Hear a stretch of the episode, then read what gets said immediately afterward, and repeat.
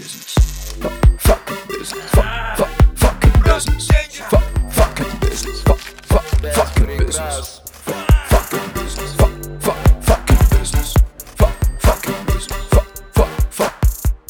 Когда тебе хотелось все вот бросить? И был ли такой момент? Это, это вообще постоянная история. Она недавно только меня уже отпустила. Инстаграм, если можно говорить еще, это запрещенная соцсеть. А мне кажется, что в этом-то и заключается, наверное, наличие мозга у человека. Если я хочу, я стараюсь это заполучить и не жалею об этом. И не получать грозные сообщения в Инстаграме, простите, э, в соцсети запрещенной. Даже не знаю, как это э, скромно сказать. Мы, в общем, чего-то там достигли. Надеюсь, чего-то хорошего. Всем привет, меня зовут Настя Боброва, я операционный директор компании Трансформатор Travel, ТРВЛ и ТРВЛ Консьерж. Привет, меня зовут Женя Брылева, я основатель и владелица SMM и пиар-агентства «Клевер». Сегодня с нами в выпуске Сали, сооснователь проекта Paper Paper, самая эстетичная упаковка и самая эстетичная бумага и всякие разные маленькие штучки. Мы очень рады, что ты к нам пришла. Спасибо тебе большое. Спасибо за приглашение. Да, Сали, благодарим тебя, что нашла время, и мы любим говорить нашим гостям одну фразу. Мы хотим с тобой во нерабочее время поговорить, конечно же, о работе. Вот, но не только о ней, вот, но и о тебе, и о твоем пути. Давайте попробуем. А, Мы с тобой разговаривали, когда ты сказала, что у вас было очень много интервью о, о проекте, и мы их посмотрели, послушали, но мы все же не можем не спросить о начале твоего пути, чем ты занималась до, до проекта. То есть как ты пришла вообще в бизнес? А, Я закончила ГИТИС, продюсерский факультет, и после у меня были абсолютно театральные шаги. Это была консерватория, это был театр Калягина, это были проектные работы, все связаны с театром и с такой административной деятельностью. Но тесновато мне стало в театре и немножко скучновато, потому что всё- на самом деле это очень классная работа, в которой есть огромная любовь, огромная история. И вообще это те- театр это супер. Но мне маленькой хотелось чуть-чуть больше экстрима. И, собственно, одним телефонным звонком мы с моей ближайшей подругой решили попробовать э, воплотить в жизнь э, мечту, которая всегда была где-то рядом с нами, но э, была не очень для нас осуществима, потому что мы были маленькие, у нас как бы не было какого-то накопленного капитала, и обращаться к инвесторам мы боялись и особо не хотели, потому что ну, такая идея, которая витала в воздухе. Вот. Так что я такой театральный человек. Сколько вам лет было? Ты говоришь, прям совсем вы были маленькие. Ну, на самом деле, да, наверное, не такие уж маленькие мы были, сейчас я понимаю. А, мне было года 20, так, 4 года проекту, отнимаем от моего страшного возраста, а, 23, получается. Слушай, ну это прям вообще вы молодцы, да. То есть 23 года это все, ну, скажем так, не еще не сильно, не сильно взрослые. Но я смотрю на сейчас на людей, которые занимаются бизнесом в 24 года, они уже супер крутые, классные, поэтому мы, я думаю, в последний вагон запрыгнули по возрасту. А как вообще пришла идея а, вам? Просто вот ты говоришь маленькая детская мечта, вот как эта мечта родилась? А вообще, ну, лично для меня подарок – это всегда чуть больше, чем просто внимание, чем просто потраченные деньги. Это какая-то такая совокупность а, большой любви, наверное, я не знаю, и какого-то квинтэссенция внимания и всего остального. И поэтому ам, в детстве у нас не было супер большого выбора бумаги, я прям помню.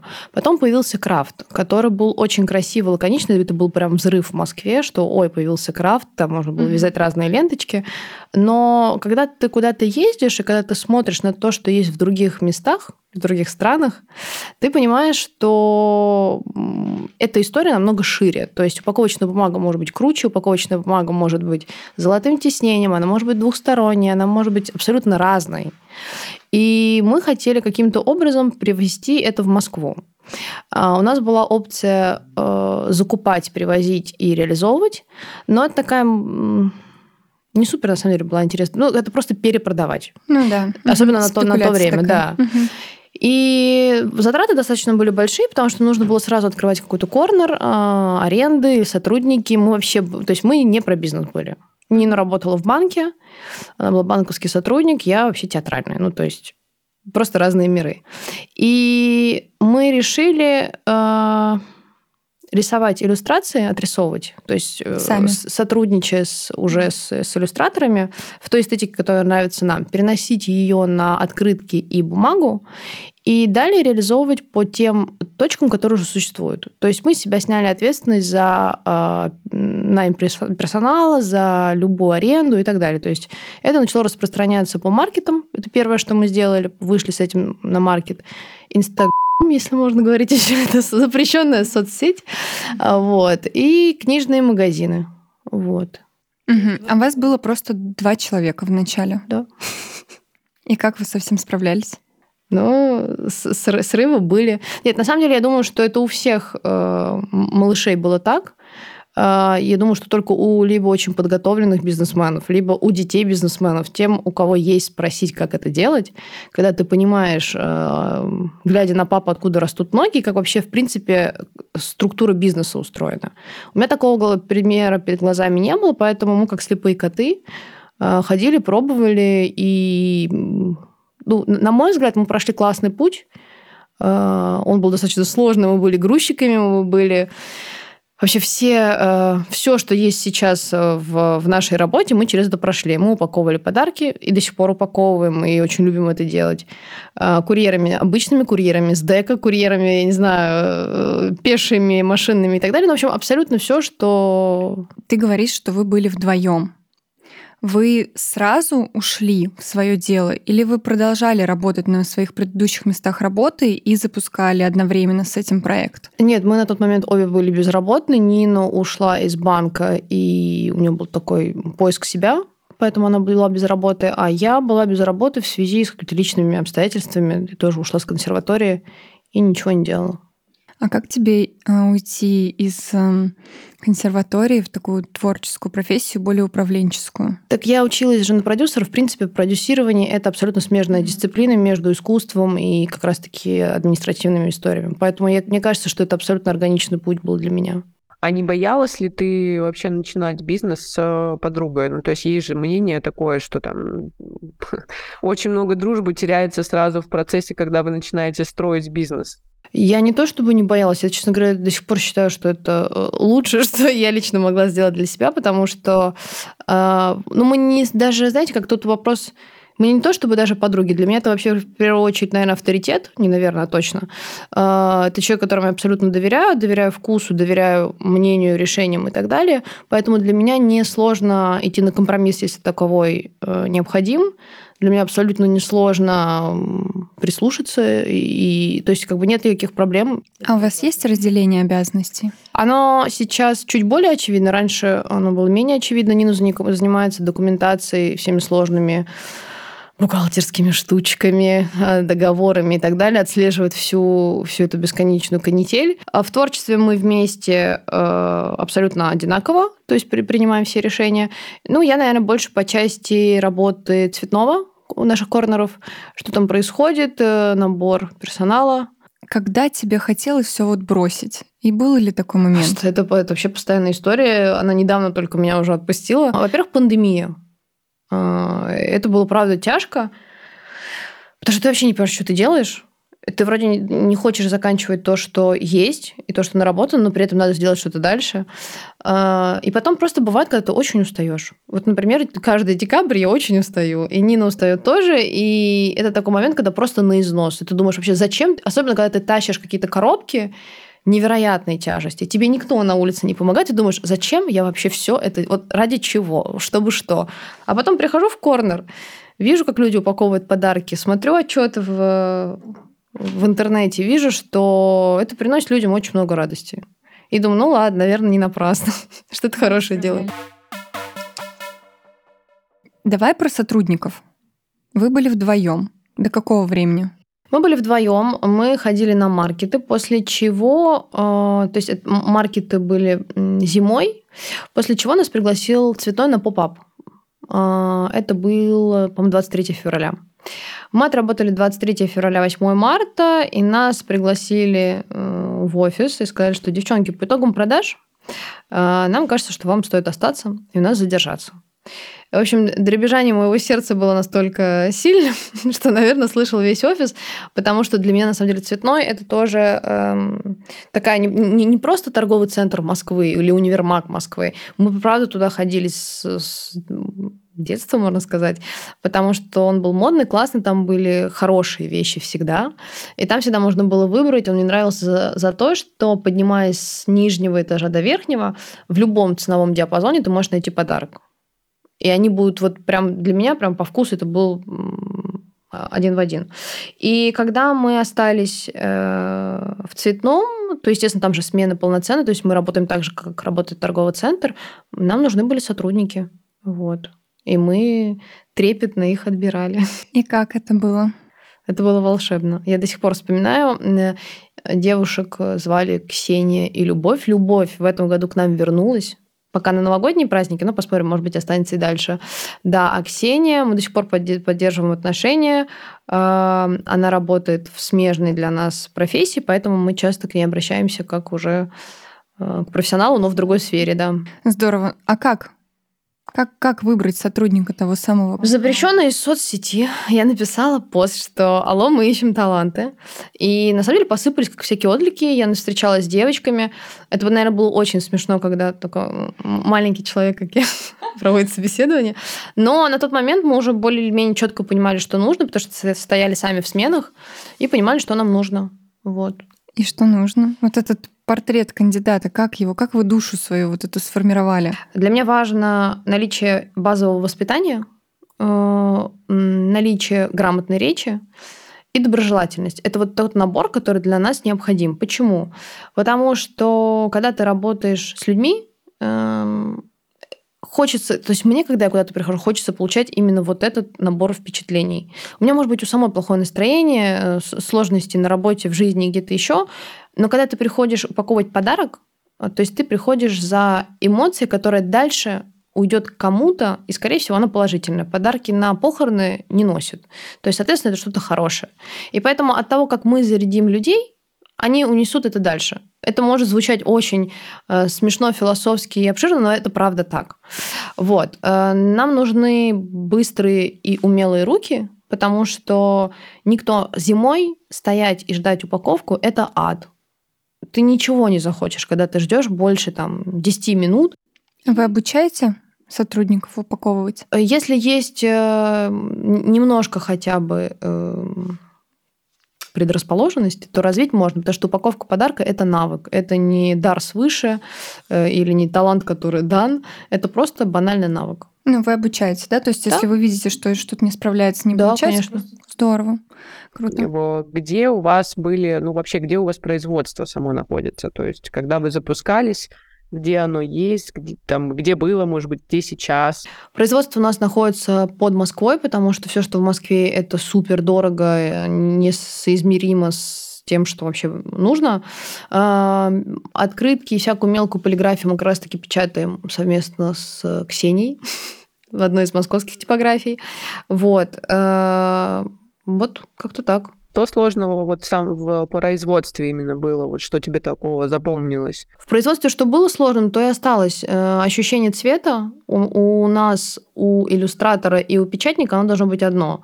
И пока ты не сделаешь пробную печать, не поставишь на ней э, подпись, что это действительно тот цвет, который ты хочешь, и после этого печатник во второй раз, раз железобетонно не подгонит машину под эти параметры, ты можешь получить абсолютно два разных результата, и ты будешь спорить э, до смерти и доказывать, что нет, это не тот оттенок, но на самом деле это очень сложно. Это э, миллион критериев, чистые э, валики, насколько они чистые, насколько они новые, э, краска, откуда эта краска, какая бумага, какая впитываемость бумаги. Вообще параметров очень много. Вот момент с производством всегда сложно. Не дай бог заболел печатник или что-то пошло не так, тираж, печать тиража смещается и так далее и тому подобное. Но от этого никуда не уйдешь. Это всегда производство, в которое нужно закладывать экстра дни. У тебя, у вас, точнее, производство, оно одно, или, или вы все-таки где-то где еще есть, ну, там, не знаю, дополнительные, например, например, как раз для каких-то экстренных ситуаций? Есть э, для экстренных ситуаций э, запасная типография, но мы ей пользовались, кажется, один раз. В прошлом году, когда у нас очередной раз закончилась, очередной раз закончилась бумага Кевин, я, мы уже, честно говоря, не можем понять, сколько ее нужно напечатать, чтобы всем хватило, и не получать грозные сообщения в Инстаграме простите, э, в соцсети запрещенной. Вот. Э, пользовались, печатали. Э, вообще нужно иметь хотя бы три производства. Да, и закон парных предложений очень часто срабатывает, когда ты забронировал себе место, а потом сверху бахрит, девчонки, давайте еще напечатаем что-то сверху, а в типографии места нет. Вот. Поэтому это тоже нужно учитывать. Не планируете расширяться, там, например, не знаю, выходить в какие-то соседние страны, там, не знаю, там, Киргизия, там? А, ну, для нас самое близкое по этнической принадлежности это Грузия, вот, и мы смотрим в ту сторону не потому, что стало модно, а потому что мы обе грузинки, вот, и наша бумага уже там представлена, но производство не перенесено, поэтому если мы решим там действительно расшириться, то производство нужно будет переносить, потому что логистика иначе будет хромать, страдать и стоить огромных денег. А, я хотела спросить а, про дизайн. Как вы его разрабатываете? Как сотрудничаете вообще с художниками? Ищете их? То есть это определенно такое искусство. Этим вы занимаетесь или у вас есть люди, кто занимается самим продуктом? Нет, этим занимаемся мы, потому что это и есть основа основ нашей истории. Если мы это отдадим кому-то другому, то мы должны быть на 384% уверены в этих людях. А все, что касается вкуса, это очень зыбко и, и сложно. И, собственно, это наша прямая задача выдавать продукт, который нравится нам. Как мы ищем иллюстраторов и как это обычно работает? Значит, у нас есть уже накопился пул э, иллюстраторов, у каждой из которых есть свой стиль. Он узнаваем, понятен для нас. То есть, когда к нам приходит приходит заказчик и говорит, что, условно, мне нужна лаконичная э, ардекошная картинка, э, без юмора, там, я не знаю, без современности и так далее. Мы понимаем, кому нам идти. Когда приходит заказчик и хочет чего-то юморного, веселого и качественного юмора, мы идем к другому человеку. То есть это такая внутренняя работа, когда нет времени никого искать. А для самих себя мы придумали очень простую вещь. В той же самой соцсети у нас есть хэштег по которому иллюстраторы могут э, под своими работами ставить хэштег и от нас отмечать. И мы регулярно просматриваем его, и мы нашли огромное количество очень хороших иллюстраторов, с которыми впоследствии сотрудничаем. Да, то есть мы никого не обижаем, мы никого не от себя отдаляем, но если нам нравится, мы связываемся и... Да, я просто хотела спросить про вдохновение как раз, типа, где, -то, где вы вообще черпаете вдохновение, когда вы придумываете какие-то новые идеи, принты? А, у нас есть четкие задачи, которые э, приходятся на Новый год. 14 февраля, 23 февраля и 8 марта. Тут э, вдохновение здорово, если все заканчивается, но вообще есть четкая инструкция сделать э, бумагу к этим праздникам. И мы, как стахановцы, делаем то, что положено. Это первое. Второе, бывает такое, что идешь смотришь на цветочки, понимаешь, что а давай сделаем, вот, допустим, там, в летнюю коллекцию добавим что-то.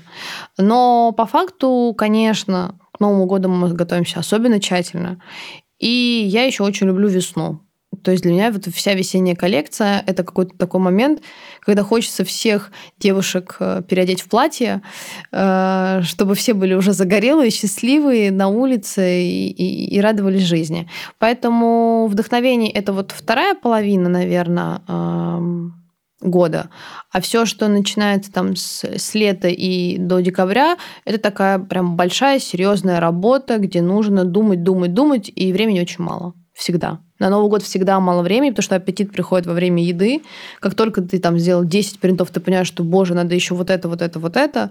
А давайте такой формат попробуем, а давайте резные открытки. Вот в этом году мы сделали серию, может быть, видели, кстати, я принесла, может быть, потом посмотрите, резных открыток с а, огурчиками, там три огурчика таких, а потом бутербродик с красной коркой и бокал в общем, такая э, советская история, но очень трогательная и аппетитная, на мой взгляд.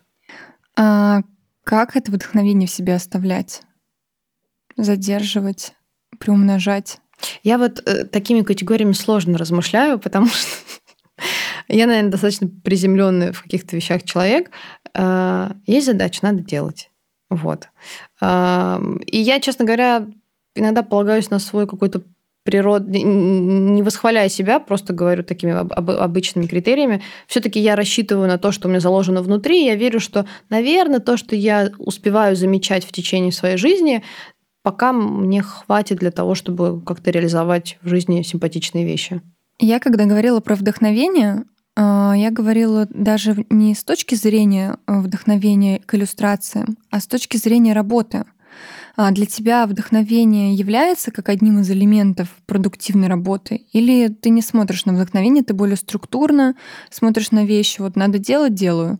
Нет, наверное, я все-таки немножко себя превозвысила, когда сказала, что для меня это не... Конечно, имеет значение каждый раз, когда я куда-то улетаю и возвращаюсь. Э, хочется творить, хочется воплощать те цвета, которые увидел. Потому что у меня вообще очень много связано с цветом. Вот, вот здесь прекрасно у вас висит э, штора, и там невероятное сочетание цветов. Я все поглядываю и понимаю, что это очень хорошее сочетание, которое нужно куда-то взять. Э, имеет большое значение вдохновение. Даже не то, что вдохновение, а настроение на то, чтобы творить. Вот. Mm-hmm. Вдохновение, наверное, это удел более творческих все-таки людей. Хотя, может быть, и нет. Нет, почему? Вот. Вдохновение, и я тебе как операционный директор скажу, это очень важно, потому что если в тебе нет вот этого огонька внутреннего, ты будешь просто монотонно делать изо дня в день одно и то же, и это не будет приносить результаты. Насколько ты с каким настроем ты заходишь в рабочий день, да, ну либо в какой-то процесс, неважно, а, то ты и получаешь, тот результат ты получаешь. Если ты не включена в этот момент, это вот, я думаю, ко всему в целом применимо. А сейчас у вас сколько сотрудников? А, значит, кроме меня, ну, это мы будем считать всех, кто в команде и на аутсорсе. А как ты считаешь? Ну, смотрите, у нас есть... Э, вообще в этом году, естественно, произошла большая перетрубация, потому что очень многие улетели. Э, например, фотограф, с которым мы работали с первого дня, она уехала. Сейчас у нас появилась, э, кстати, удивительная история. Я тоже э, выставила эту вакансию, то, что нужен предметный фотограф. Откликнулось очень много людей. И среди них была девушка, которая супер ответственно подошла, сделала сразу мудборды, вообще макеты, идеи и так далее. Мы с ней созвонились, и она говорит, я из Минска. Я говорю, классно.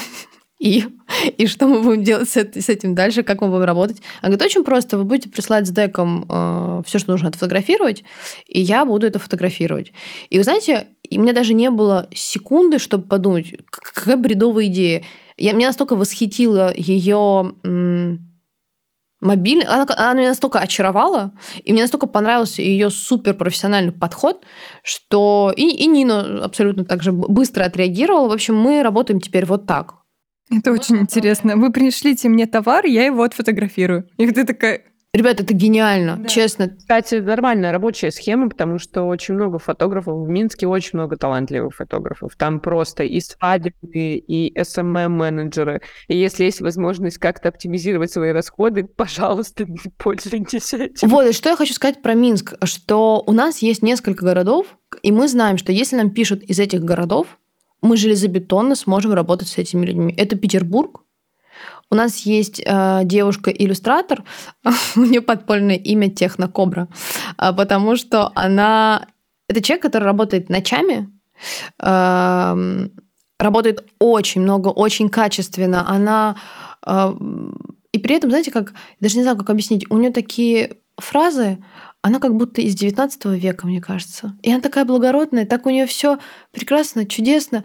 Доброго дня, Хорошего дня. А у нас с Нина просто гифки э, летающих демонов, э, не знаю, которые хотят кричать «помогите» и так далее. Вот, поэтому, значит, Минск, Петербург, ну, Тбилиси тоже скажу, э, и Киев – это очень талантливые люди вернусь к вопросу, который был задан ранее. Значит, кто у нас есть? У нас есть фотограф, у нас есть э, SMM-менеджер, у нас есть э, человек, который отслеживает э, интернет-заказы на сайте, перерабатывает их во что-то, высылает на склад Скои, значит, там в пространство, склад получает эти заказы и, собственно, их отправляет. Э, работник склада. Э, в цветном девушки, которые работают в цветном. Э, бухгалтер – кто еще? Да вроде и все. Ну, и это юрист. порядка до 15 человек. А кто у вас продвижением занимается? Вот и- и когда мне задают такие умные вопросы, хотя они на самом деле не умные, крайне простые, а мне на них нет чего ответить, я думаю, а вот каким продвижением мы занимаемся? Каким-то мы, наверное, занимаемся, потому что мы же куда-то двигаемся. Э, нет, к сожалению. Вот это то, над чем нам нужно начать сильно и активно работать, потому что мы, на самом деле, достигли уже какого-то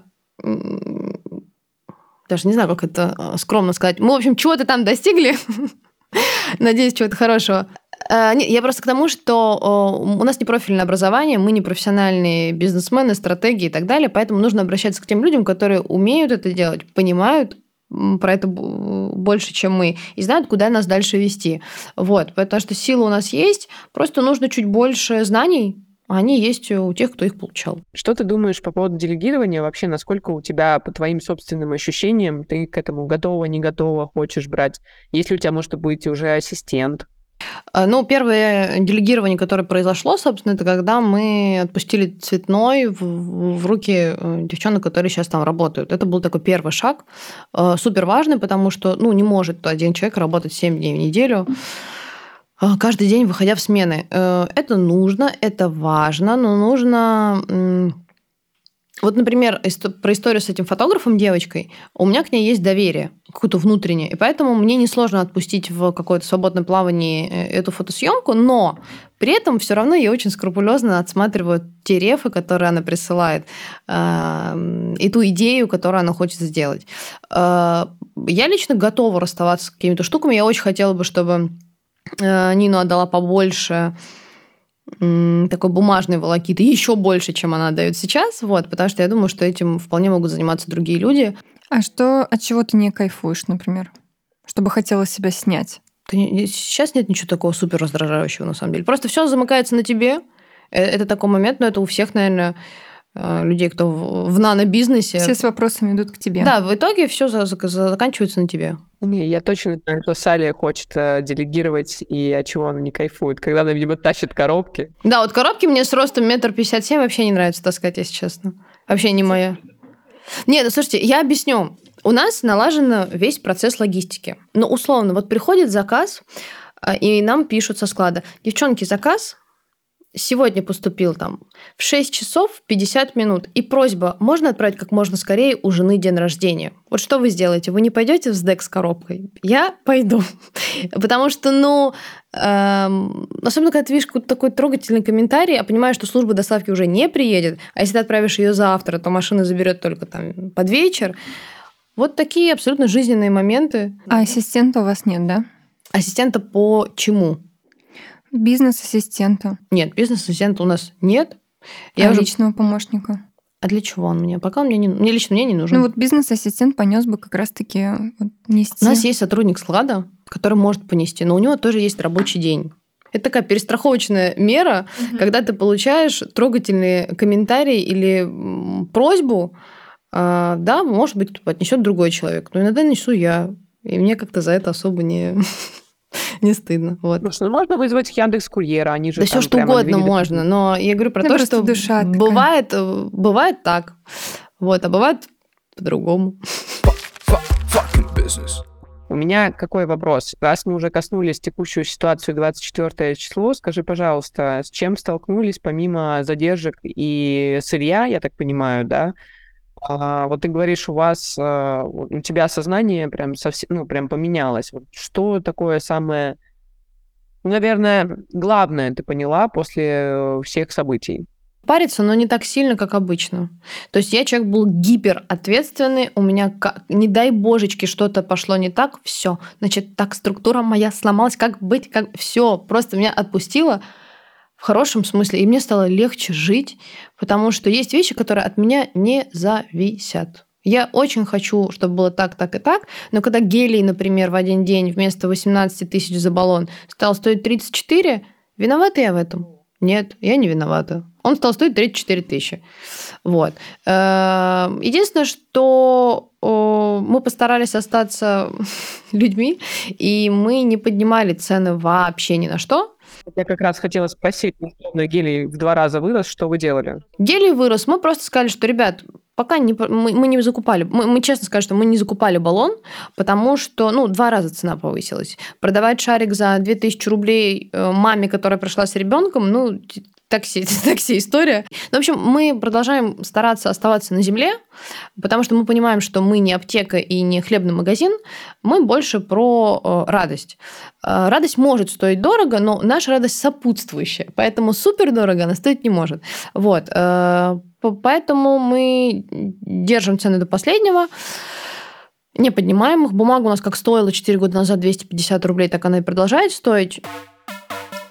Work-life balance существует в этой жизни? Конечно, существует. Опять-таки, товарищи, я маленький продюсер. Продюсер – это человек, который родился с тайм-менеджментом внутри. Э, на самом деле у меня чуть попроще все, потому что мой организм просто вырубается, когда он перенапрягается. Эм, меня просто вырубает. Я либо заболеваю, э, либо я могу заснуть на столе. Даже так. Да, до этого доводить не хочется, поэтому я э, стараюсь чуть-чуть больше гулять, и заниматься иногда спортом. Но декабрь, ноябрь э, не про это, поэтому сейчас мы много работаем. Как ты восстанавливаешься? Если январь, то первое, что я сделаю, когда закончится весь этот ад, я пойду в баню, и потом буду опять-таки много гулять. И я, я хочу убрать телефон куда-нибудь очень далеко, чтобы он вообще никаких звуков не издавал. А не пользуешься не знаю, там личным, отложенным ночной режим, когда тебе не, не, Какой, не поступают как, не, не, не, товарищи, когда ты ИП, и когда у тебя есть... Э... Нет, я имею в виду вот в этот период, не, не сейчас, а вот в этот период, Нет, например. я не могу выключить. Я тот человек, который не может выключить телефон. Да, я тебя понимаю просто. Мне просто кажется, что это супер странно, когда у тебя есть какая-то работающая история, там есть люди, э, э, когда у тебя выключен телефон. Да, это, знаешь, такое ментальное просто пять. Вот. Я понимаю тебя, да. Я понимаю, с Али у меня просто было такое же состояние, но я, кстати, поменяла его. Может быть, тебе тоже поменяется. Может быть, надо ну, дойти до этого. Да, да, да. Это первые пять лет э, примерно. Ты как бы пашешь 24 часа на 7, потом, конечно, твой организм уже не просто типа там заболевает и выключается, а он просто отказывается. Вот. Он тебя уже отправляет как бы на долгий отпуск. Поэтому здесь ты понимаешь, что, ну, видимо, ресурс что-то подчерпался. Соответственно, ну и плюс еще нужно понимать, да, что до 30, мне кажется, вот, э, оно очень легко все идет. Потом становится сложнее, реально. Я раньше думала, что это чушь, а сейчас понимаю, что нет. Я а, отвечу через ну, два года. Да, да, ты уже не можешь столько работать, как ты работал даже в 27. Ну, типа, ты такой, как это? А мне кажется, что в этом-то и заключается, наверное, наличие мозга у человека, если ты э, до 30 лет, э, ну, как бы, мне так кажется, ты до 30 лет, там, условно, до 35 или до какого-то срока пашешь, но если ты пашешь совсем пашешь, пашешь всю жизнь, и при этом ты, например, не Иван Ургант, который ну, он, он всегда прекрасный, он всегда много работает, но в этом есть э, своя закономерность. А когда ты, наверное, в бизнесе, то ты как бы рано или поздно должен прийти э, к тому, что у тебя складывается команда, которой ты доверяешь, и сам немножко так подуспокаиваешься, глядя на процессы чуть-чуть сверху. Как у тебя день вообще строится? Э, зависит от периода года. Летом у нас бывает возможность отдохнуть, мы можем куда-то улететь и, и, и быть людьми. Что я делаю? Я люблю хорошо позавтракать вкусно. Для меня это очень важно. Вообще еда – это моя большая любовь. Я люблю всякие тряпочки, а, еду, э, туфельки, и вот я перестала этого стыдиться, теперь открыто об этом говорю. А, я люблю видеться с друзьями. Правда, сейчас никого не осталось в Москве. У меня ехало 98 процентов моего окружения, и я до сих пор это не осознала, потому что, опять-таки, ну, такая рабочая такая история. Вот когда я проснусь 1 января и пойму, что у меня в Москве одна подруга, и, вторая это Нина, э, посмотрим, что будет. Вот. Как обычно, мы встречались с друзьями. Я обожаю э, московскую афишу и театральную, и э, музейную. Э, в общем, я умею, на самом деле, занимать свой день. Мне собой, самой собой никогда не скучно. Вот, поэтому, когда есть время, мне есть чем заниматься. А вечера? Ну, опять-таки, когда есть друзья с друзьями, но я в последнее время так полюбила находиться дома. Мне так это нравится. Сидишь, читаешь книжку, э, не включая. Я, я телевизор, как поступила в университет, вообще его не включала. В общем, вечера они такие либо на улице в прогулках, либо домашние, спокойные. Звучит очень классно, вообще так расслабленно. Я тоже сразу представляю дом, у меня там елочка стоит. Ну да, хачапури, оливье, горячий чай. На что любишь тратить деньги? Я вообще люблю тратить деньги. Мне нравится покупать подарки. Я, да, я поняла, что мне Ты нравится. наша девочка просто. Э, Я люблю покупать себе. Мне это нравится. Я перестала вообще думать. Как, ну, это звучит э, слишком пафосно, и может показаться, что у меня слишком много денег. Нет, друзья, у меня совсем немного. Просто я к тому, что если я хочу, я стараюсь это заполучить и не жалею об этом. Если я хочу поехать в Венецию, то мой взор направлен в сторону Венеции, я хочу туда ехать. Да, билет сейчас стоит в три раза больше, столько, сколько раньше стоил бизнес-класс, но что делать? Такова жизнь. Вот. Я люблю покупать подарки, мне это очень нравится. И я умею откладывать деньги как раз-таки на свои путешествия. Вот на что я трачу деньги. А на себя вот, например, помимо путешествия, вот на себя что хочешь, например, купить, может быть, сейчас или, возможно, хотела бы купить? Ну, такой прям вопрос, прям, знаете, вот даже неловко отвечать. А, Что бы я хотела купить? Да, как обычно, какую-нибудь сумку бы я себе купила, здоровую, наверное, хочу. Что я еще хочу? Да что я хочу? Машину я хочу новую, квартиру я хочу новую. Все, я, я хочу все. Меня нельзя спрашивать, что ты хочешь, потому что я хочу все и всегда. Я не тот человек, который скажет, что ой, у меня все есть, ничего не... Ну, как бы родителям скажу, потому что я не хочу, чтобы они... Расстраивались. э, Да, что-то беспокоились. Друзьям, ну вот по факту, состояние моей души, я всегда чего-то хочу, мне действительно это нужно, и я умею потом с этим жить, притворять это в, в большую радость. И, в общем, вот такой вот я человечек. Радуют меня всякие покупочки, и я обожаю покупать подарки, и, наверное, с этим тоже связана вот эта наша деятельность, потому что для меня вот сейчас в условиях того, что у нас нет прямых доставок, вы даже не... Эти посылки, которые я заказываю, они преодолевают такие пути, что я мечтаю ездить с ними. То есть это вообще такая логистика бешеная. Я такое творила с этими. Я еще думала, как бы мне обойти налоги, чтобы за все это не заплатить налог. У меня несколько раз это получилось. Ну, в общем, э, вот так я трачу деньги. Ну, это же тоже такая определенная мотивация. А, живой пример. Кроссовки. Они стоят на официальном, не на официальном, а на Farfetch, они стоят 36 тысяч рублей. В Санкт-Петербурге, в моем любимом магазине, не буду называть его, чтобы не было грустно, они стоят почти 90 тысяч. Внимание, вопрос, за что? Я понимаю, я тебя прекрасно понимаю. Я точно так же захожу, захожу на Matches, на Farfetch, там, на еще разные всякие сайты. И когда я вижу цены в наших магазинах, э, тоже не буду называть, вот, и там, и я понимаю, что, не, ну, ребят, ну, это уже вообще какой-то бред. и Я не понимаю, за что тут платить, за что. И потом мне доставляет просто радость какой-нибудь блеск для губ заказать. Вот он придет ко мне из Америки, мне уже радостно. Вот он красивый, я еще посмотрю на эту упаковку, как они там все упаковали, и хорошо на душе. Не, ну это определенная мотивация. Определенная мотивация все равно, потому что ты э, вот этот, как сказать, перечень вот этого списка, который формируется хотелок, он все равно тебя немножко мотивирует. Конечно. И работать, Не немножко, а и, очень да, даже и так сильно. далее. И поэтому как бы он и растет. Я когда смотрю, сколько стоит машина моей мечты, я так замотивирована, себе даже представить не можете. Особенно сейчас. Особенно сейчас. представляю, как она X4. Салли, а, у нас такой а, интересный вопрос из собеседования. Кем ты себя видишь через пять лет? Я ненавижу этот вопрос, потому что я сейчас скажу А, мы что-нибудь знаем, такое. Все так говорят. Я сейчас скажу, а потом через пять лет понимаю, что я, блин, мою пол в соседнем подъезде. Я ненавижу такие вопросы. Нет. Ну, что, чего, чего мне хочется через пять лет? А, Хочется быть у- более уверенным в завтрашнем дне, если говорить про... о, Ну, быть уверенным в завтрашнем дне, я имею в виду не мировую ситуацию, а свое финансовое положение. Вот. Э, Хочется, наверное, выйти чуть-чуть шире, чем Россия с пейпером. Вот. А может быть, не чуть-чуть, а сильно. И я, честно говоря, в это абсолютно верю, потому что мне кажется, это может получиться очень даже легко. Вот. А что будет еще через пять лет? Честно, я не знаю. Мне будет 34 года. Давайте посмотрим, что будет. Не знаю. Я хочу спросить про успех. Что для тебя успех сейчас? Для меня успех это всегда две составляющие. Успешный человек для меня, с одной стороны, это финансовый показатель. Он имеет огромное значение, пусть мне никто не рассказывает, что деньги значения не имеют. А второе это либо талант, либо можно посмотреть на это со стороны, что я оставлю после себя. Вот. Э, у, у моего успеха две составляющие. И мне бы очень хотелось, чтобы они слились, и